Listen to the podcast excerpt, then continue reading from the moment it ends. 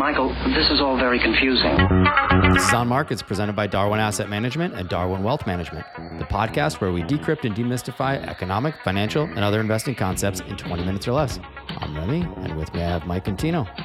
So if you turned on the radio or opened Apple News or checked your Twitter or whatever you do this morning, you'll know that today is doomsday. Yesterday was doomsday. Tomorrow is doomsday. Next Tuesday is doomsday. Every day is doomsday. That seems especially true in the financial world. So today we're going to talk about a group of people with what I think is one of the coolest titles I've heard in a while, the Armageddonists. Sounds like a band. Yeah. If you have any questions, comments, or just want to shout out on the show, email comments at onmarkets.com, or you can hit me up directly at Remy at onmarkets.com, which is R-E-M-Y at onmarkets.com. And if you like the show, don't forget to hit the follow button on Spotify, Apple Podcasts, Google Podcasts, or whatever podcast platform you prefer. So let's talk about this band, the Armageddonists. Tino, is this something that you've coined, or is this a common title out there?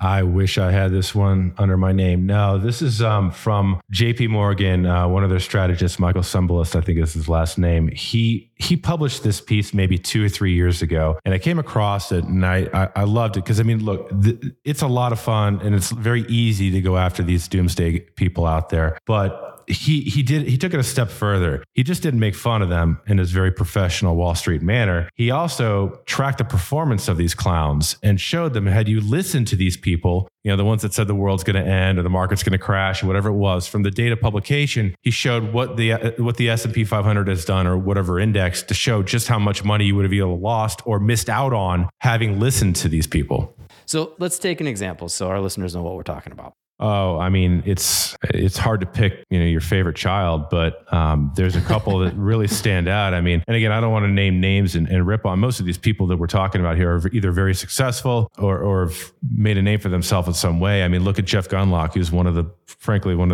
most well-known bond investors of all time. He's been incredibly bearish on the stock market for as long as I can remember. I mean, it's going back at least 10 years at this point. And maybe it's because he's a bond investor and he wants assets to move to the bond market. I don't know. But there's one chart in here that shows that had you listened to Jeff Gundlach as of 2012, you'd be down, call it 60% through 2019. If you look through I'm pulling up the data right now. If you're looking through 2020, end of 2020, you're down over 65%. It's off the chart. So it's, and when let me be clear, when I say you're down, you're underperforming, that is. So had you listened to Jeff Gundlach, you probably would be down on a relative basis over 65%. That doesn't feel good.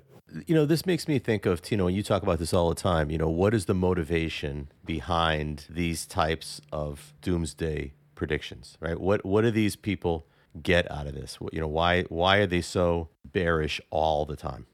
Yeah, you know, that's ultimately the question, Mike. And I mean, for those who've taken Econ 101 classes or microeconomics, the very first lesson they teach you on the very first day, almost always, is that we are all self-interested, right? We do things to benefit ourselves and those we love. I mean, economics is just a study of human behavior. So when you think about that and you set the context based off that, most of these people are not money managers. Now, I mentioned Jeff Gundlach, he's an exception. A lot of these people don't manage money for a living. So they're going to make money doing other things. And almost always when you get these emails in your inbox or you see ads on the side of your Facebook page or whatever it might be, these people are trying to get you to sign up for their newsletter, buy your book, t-shirt, whatever it is. For $39.95, get a newsletter explaining why the world's going to end. You know, the technology behind these ad placements these days, Remy, I'm sure you know more about it than we do. The technology is amazing. They can tap into your psychological underpinnings and deliver you an ad that's going to appeal to you. So this is a very powerful way for these people to make money.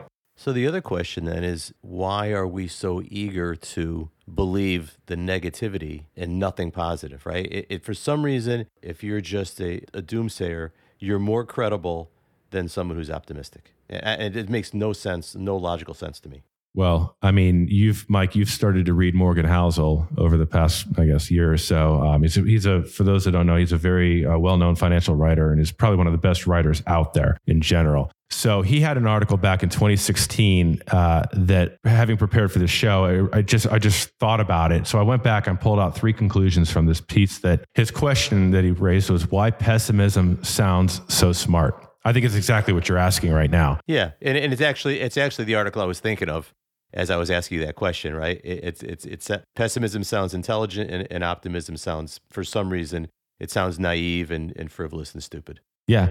Optimism sounds like a sales pitch. Pessimism sounds like somebody's trying to help you. You know, pessimism is a call to action, whereas optimism means staying the course. It's pitting one versus the other, like you said. And as a result, it really does make pessimism sound smart. I mean, most of the time the market goes up. Most people are excited, and it makes you feel like they're oblivious to what some of the dangers that are around. But ultimately, and we talk about this a lot, there's always risks. There's always dangers out there. I mean, it doesn't really matter how good or bad a market is or an asset class, there's always something that are slowing things down. Like right now, I think the economy is very strong and I'm optimistic going forward, but it's not going to be a clear runway. I mean, inflation, you could point to the Fed tightening, they could make a mistake. There's always something out there. So they jump on this stuff and they shove it down your throat and they make you think like the world's going to end. I also think that the result too, right? You have to think about the result.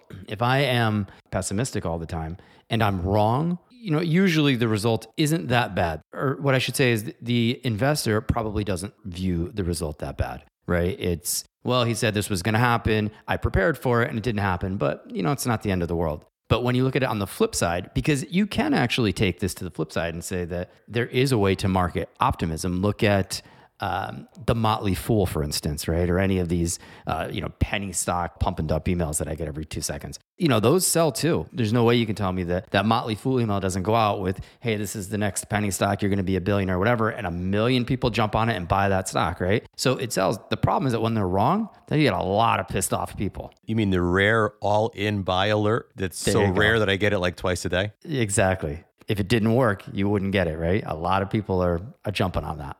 Well, people believe in these newsletters, right? I think they fail to consider what we're talking about right now, which is what is the motivation of the person putting out the newsletter.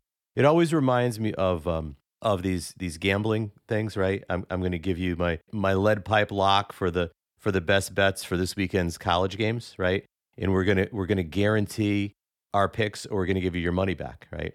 And for $20, we'll give you our three sure thing deals. And if they don't pan out, we'll give you your money back. And I always think to myself, what a great business. I'll just give half of them one pick and I'll give half of them the other pick. And the ones that are wrong, I'll give them their money back. And who cares? I still made a bunch of money, right? It's not like I'm giving them back what they lost taking my advice. I'm giving them this weird false sense of security, offering them their money back on my pick as though I've really got something to risk when I have absolutely nothing to risk. It's the same exact thing. So Tino, some of these guys that are, sort of on top of their game, the more famous guys, did they start out this way? That's a really good question. Right? And I don't want to sort of delegitimize these people by, with that comment, but it's sort of implying that they've, turned into something that they're not. But I guess my question is, are these people, did they sort of get into the media role that they're in now thinking, you know what, this is what I'm going to be? Or did they start out in a totally different role and over the course of time being pressured by maybe outside pressure from a media outlet or something like that? Do they sort of evolve into what they've become? That is a really good question. I think that there are some that just realized that they couldn't hack this business and they decided to, prey on people's wallets. But to your point, Remy, I think that there is a very large number of these doomsdayers who... Look, a lot of these people are very, very or had been very successful investors. We're talking about billionaires. Jeff Gundlach is not a dumb guy. He's extremely successful. Stanley Druckenmiller is another billionaire investor, one of the most famous investors of all time. He's been bearish for as long as I can remember. I'm talking like probably since the financial crisis. I got to think there's a reason for their negativity. And a lot of people joke around, well, they're just getting older and, senile and whatnot. I think there's something deeper going on. You're talking about investors who for decades were built on the Benjamin Graham way of investing, value investing. There's a formulaic approach to figuring out the intrinsic value of a company. And then you just basically buy that company, you wait for the stock price to rise. And that's how they became billionaires. Their version or their way of investing worked incredibly well for a very long time. Then you wake up after the financial crisis and the world really changed. Now you're dealing with zero interest rate environments. You're dealing with the Fed manipulating the bond market. You're dealing with all these different things that are going on, not to mention an influx of really smart people into the business and have basically eroded their edge away. So now they're sitting around with a playbook, in my opinion, that worked really well for a long time. Now it doesn't work. And they, rather than say, I need a new playbook, I think a lot of these very successful people have said, geez, everything's going to hell, because my old playbook doesn't work anymore. So I think there's a psychological component to a lot of this negativity out there that is more of a function of what made me successful is no longer working. So Tino, is there a way to know, you know, let's say I'm listening to MSNBC, somebody comes on, I start to get the typical, you know, doomsday scenario that I get every morning. Is there a way that I can go and I can check that person's investments or check, you know, his fund's investments to see, is he actually invested the way that he's preaching to invest? Actually, there is. When you're a large enough investment firm, most of the time you are required to file quarterly your holdings with the SEC. It's called a 13F report. We do it. Most other money managers across the country have to do it now. So you can go on at any time and see what one of these very large hedge fund or long-only funds are invested in. It's not crystal clear. There are a couple of problems. A lot of times they group their holdings together, so you don't know exactly what fund owns what. And a lot of times those positions are stale. You know, like I said, it's a quarterly attestation. You know, you don't know that day whether they're short, long something, but it does give you some insight. And look, there are a lot of investors out there that do nothing other than follow these big famous investors. You know, Nelson Peltz is a good example. He's a very well-known investor, very successful, and he takes very large positions and he holds on to them for many, many years. So a lot of people will just attach themselves to people like him who probably aren't going to be trading on a quarterly basis. But the 13F reports are a good place to get started for something like that. And to be clear, I don't think you need to know exactly what they're invested in, but I think you need to know sort of the area, right? So if you get somebody that comes on in the morning and says, you know, the tech sector is going to crash and get out and, you know, whatever, you know, it's easy enough to go on and say, okay, well, is this guy actually invested in the tech sector or not, right? The number of times you see, particularly hedge fund managers, but they go on TV and they talk one way or the other. I'm telling you that I'm making this up. 70, 80% of the time, they're just talking their own book. They're leaning one way or the other, and they go on TV and they're trying to get some momentum pushing their way. Now, is that legal? Technically speaking, yes. Is it shady? Very much so. How much does that stuff actually work? You know, I was looking at headlines while we were talking on Market Watch. Like the first thing you say is, I don't know, some guy says, you know, good luck to all of us, we're going to need it. How much of those kinds of things actually influence what really happens, right? I mean, how much of that negativity actually creates real negativity?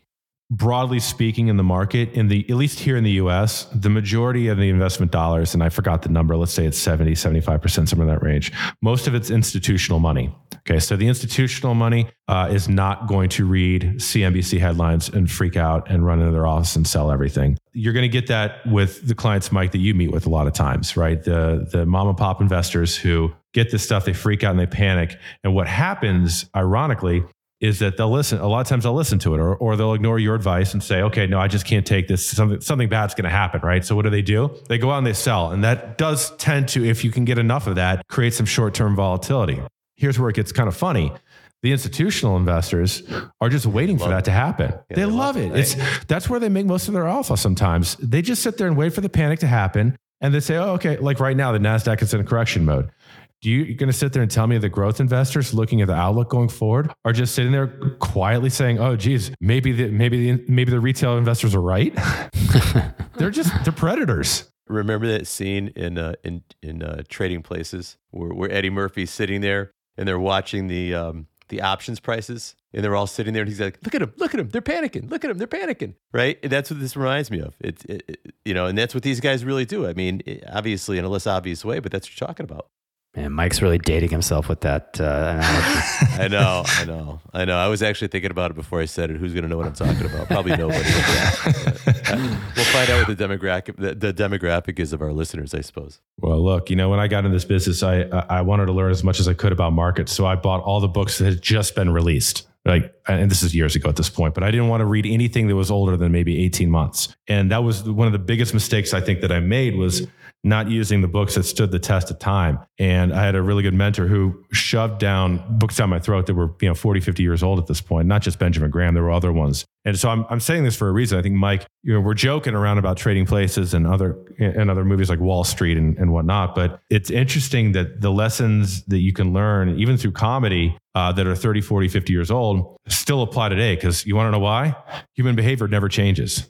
It just doesn't. Listen, in the past, again, your comment about the age of that movie is well taken, but in the past, when I had been having conversations with people about the way things work, I would often refer to that movie because everybody had seen it. And yes, it was a comedy, but it did actually explain legit principles of how, at least at that time, the commodity market worked. So you're right. You could get something out of those things. It's funny. So what's the bottom line? Bottom line is don't listen to anybody, I guess. Yeah. Certainly don't listen. Kind of what it feels like. Yeah, right? It really is. Except for us. Yeah. Yeah, I'd say the bottom line is that, look, these fear mongers, these Armageddonists, most of them are emotional predators. They only want one thing, and that's to get into your wallet. I mean, I've always had a test that I use when I come across these perma bears. It's not very complicated. It's basically, I say they carry no weight with me unless they can show a time in the past where they made a bullish call and was ultimately correct. Once I see that, then I can consider them impartial. But until then, the stuff that I come across, it's all guilty until proven innocent. It's the way I operate. So I think we need a band name. Yeah, I know, right? The Armageddonists sound like a sort of a one-hit wonder punk band. That used to I was thinking punk band. CBGBs or something, right? I was thinking they sound like this. Yeah, that's the mental picture I have. I was actually thinking about what song could you come up with for the outro, right?